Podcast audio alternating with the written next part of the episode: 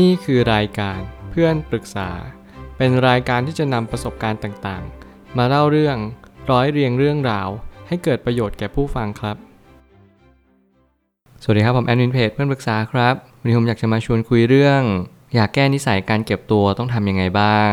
มีคนมาปรึกษาว่า เป็นคนที่ค่อนข้างโลกส่วนตัวสูง หรือที่เรียกว่า introvert มันไม่น่ารักเลยเพราะรู้สึกว่าเข้ากับคนได้ยาก ข้อดีและข้อเสียของคนแบบนี้ ต้องปรับปรุงเปลี่ยนแปลงไปในรูปแบบไหนดีคะ ผมเชื่อว่าการที่มาปรึกษาครั้งนี้เนี่ย เราต้องปรับ mindset กันอย่างยกเครื่องสักหน่อยแล้ว เพราะจริงๆ แล้วการที่เราเป็น introvert ไม่ได้แปลว่าเราไม่น่ารัก มันคนละเรื่องเลย คนบางคนชอบคน introvert คนบางคนชอบคน extrovert หรือบางคนอาจจะชอบคนเป็น ambivert ก็ได้เช่นเดียวกัน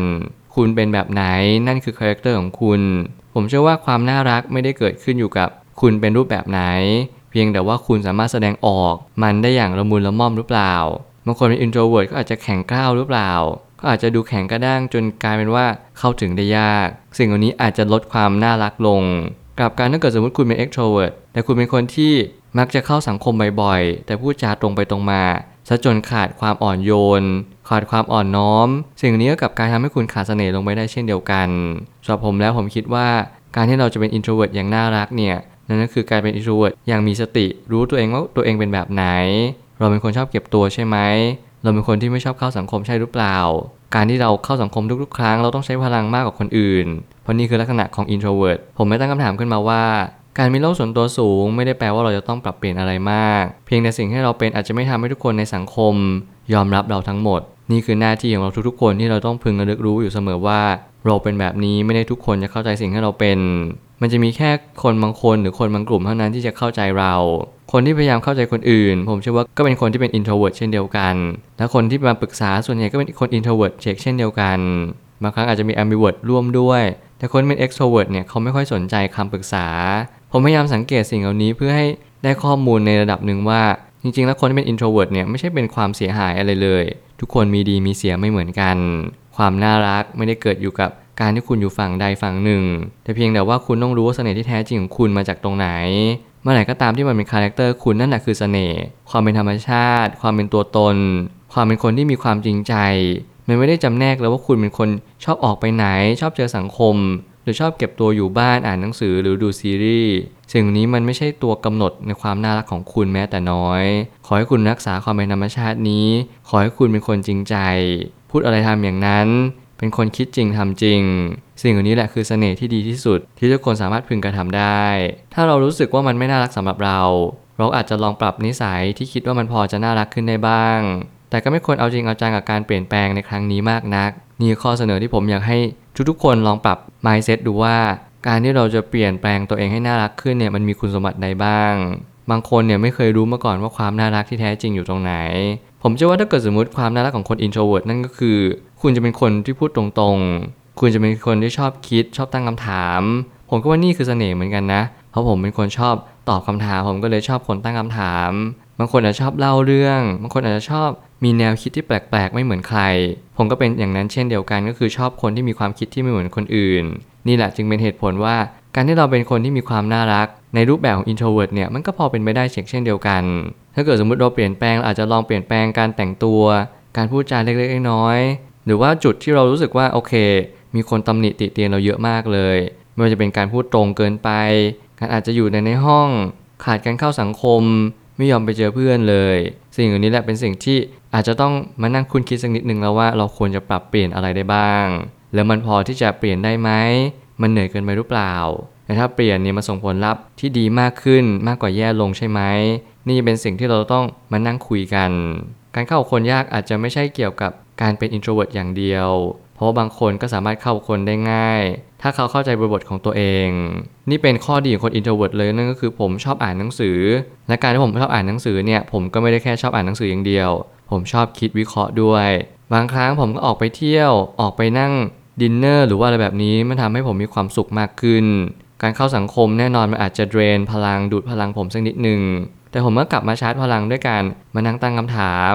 ฟังเพลงเล็กๆน้อยๆอ่านสื่อสักนิดนึง สิ่งนี้แหละมันเป็นการปรุงรสชาติของชีวิตให้กลมกล่อมมากยิ่งขึ้น สิ่งหนึ่งที่ผมพยายามฝึกกับตัวเองนั่นก็คือ การฝึกฝนในการรับฟัง การฝึกฝนในการตั้งคำถามและการตอบคำถามอย่างชาญฉลาด ในแน่นอิน introvert เนี่ยมีชัยไปกว่าครึ่งแล้วเพราะเขาชอบอ่านหนังสือ และถ้าเกิดสมมติว่าเขาสามารถที่จะตระหนักกับการอ่านหนังสือได้เยอะมากขึ้น เขาก็มีโอกาสตกตะกอนแล้วก็ตกผลึกในท้ายที่สุด สิ่งนี้ก็เป็นสิ่งที่ผมเชื่อว่ามีโอกาสมากกว่าคนอ extrovert อย่างมหาศาล แต่แน่นอนว่าคน extrovert เขาก็มีข้อดีเช่นเดียวกัน เขาอาจจะเป็นคนที่ชอบเข้าสังคมตั้งแต่เด็ก ๆ เขาเลยไม่กลัว พอความกล้ามันมาแทนที่ความกลัว ความกล้านั้นก็ทำให้เรามีความมั่นใจในตัวเองมากขึ้น เรากล้าพูด กล้าถาม กล้าตอบ สิ่งอันนี้มันก็ get into the flow มากขึ้น วันนี้คือการเริ่มต้นใหม่ของชีวิต ที่เรารู้สึกว่ามันควรจะเปลี่ยนแปลงไปอีกทิศทางหนึ่ง เราจึงจำเป็นจะต้องเรียนรู้ถึงการเปลี่ยนแปลงในอนาคตเอาไว้ด้วย การเริ่มต้นของชีวิต มันก็คือการที่เรารู้ว่าตัวเองเป็นคนแบบไหน และนี่คือการเดินทางครั้งสำคัญของชีวิต ครั้งหนึ่ง นั่นก็คือการที่เรารู้จักตัวเอง ค้นหาตัวเองเจอ เรารู้ว่าสิ่งที่เราเป็นไม่ใช่ความผิดหรือถูก เพียงแต่ว่าเป็นแบบนี้เราได้อะไรกลับมา ถ้าเราไม่ชอบจริง ๆ ในการเป็นตัวเอง เราจะลองปรับเปลี่ยน แต่ถ้าเราไม่ชอบตัวเองหนักขั้นเข้า เราก็ควรที่จะปรับ mindset สักนิดนึงว่า เราเป็นธรรมชาติแบบนี้สะสมมาแบบนี้ ฝึกฝนที่จะมาเป็นตัวเองแบบนี้ ในหลาย ๆ ภพหลาย ๆ ชาติ เราจึงต้องเข้าใจว่าการที่เราเป็นแบบนี้เนี่ยมันไม่ใช่ความผิดอะไรเลย คนบางคนก็อาจจะไม่ชอบเรา แน่นอนคนบางคนก็อาจจะชอบในสิ่งที่เราเป็นแบบนี้ เรียนรู้ที่จะปรับตัวเปลี่ยนแปลง ในภาวะที่ควรจะปรับตัวและเปลี่ยนแปลง บางอย่างที่มันเป็นสันดานเรานิสัยอันฝังรากลงลึกเนี่ยมันเปลี่ยนไม่ได้ในระยะเวลาอันสั้น เราก็ต้องยอมรับมันเข้าใจมันหน่อย อบกอดตัวเองได้ไหมรับฟังร่างกายเรานิสัยเรา ว่าเราเป็นคนแบบไหน สิ่งนี้แหละเป็นการที่ผมเชื่อว่าทุกๆ คนไม่ว่าจะเป็นคนแบบไหนก็สามารถที่จะฝึกฝนกันได้เช่นกัน แล้วก็อย่าลืมว่า ย้ำธีมเดิมในสิ่งที่เราเป็นนั่นก็คือ introvert ไม่ใช่ไม่น่ารัก อันนี้ก็จะเป็นคำพูดที่ต้องเน้นย้ำตัวเองอยู่เสมอ สุดท้ายนี้ ถ้าเกิดรู้สึกว่าสิ่งที่เราเป็น มันเต็มที่ในจุดที่เราไหว ก็ให้เราพอแค่นั้น เราทุกคนไม่จำเป็นจะต้องเป็นรูปแบบของสังคมต้องการ เพียงแต่เราต้องมีคุณธรรมประจำตนก็เท่านั้นเอง เมื่อไหร่ก็ตามที่มันหนักเท่าไหร่เท่านั้น ไม่เป็นต้องทูสีดึงดัน ร่างกายของเรานิสัยของเรา มันไม่ใช่ว่าเราจะต้องไปผลักดันกดดันอะไรมันมาก ความกดดันเนี่ยมันก็ต้องอยู่ในระดับที่พอดีทำอะไรอย่างพอเหมาะพอควร มีสติตื่นรู้ในชีวิตประจำวันว่า เราทำสิ่งนี้ดีที่สุดแล้ว การที่จะมาเป็น extrovert และให้มาปรับเปลี่ยนเป็น introvert มันก็ยากมากๆ ผมเป็น ambivert ผมเข้าใจดีว่า ไม่ว่าจะอยู่ฝั่งไหนก็ตาม ทุกคนย่อมจะชอบหรือไม่ชอบในสิ่งที่ตัวเองเป็นอยู่เสมอ ขอให้คุณภูมิใจกับสิ่งที่คุณเป็น ขอให้คุณรู้ว่าสิ่งที่คุณเป็นเนี่ยมันสามารถทำประโยชน์ เสกสรรและปั้นแต่งสิ่งใดให้มันสร้างสารรค์มากยิ่งขึ้นได้บ้าง อย่าพยายามโทษตัวเองเบรมตัวเองตำหนิตัวเองต่างๆ นานาว่าฉันเป็นคนแบบนี้ฉันไม่ดีเลย สิ่งเหล่านี้มันอาจจะส่งผลต่อการเป็นโรคซึมเศร้า ส่งผลต่อการเป็นโรควิตกกังวล รวมถึงภาวะต่างๆ ที่มันเกิดขึ้น มากมายมหาศาล ขอให้วันนี้ที่เราทุกๆ คนที่ได้ฟังพอดแคสต์นี้ตระหนักรู้ได้ว่าเราเป็นอะไรไม่สำคัญ ขอให้เราเป็นคนที่ทำดี คิดดีและพูดดีสามสิ่งนี้แหละจะเป็นสาระอันสำคัญของชีวิต ที่ทำให้เรารุดหน้าไปยังทิศทางที่ถูกต้อง แล้ววันหนึ่งชีวิตเราก็จะดีขึ้นตาม ผมเชื่อว่าทุกปัญหาย่อมมีทางออกเสมอ ขอบคุณครับ รวมถึงคุณสามารถแชร์ประสบการณ์ ผ่านทาง Facebook Twitter และ YouTube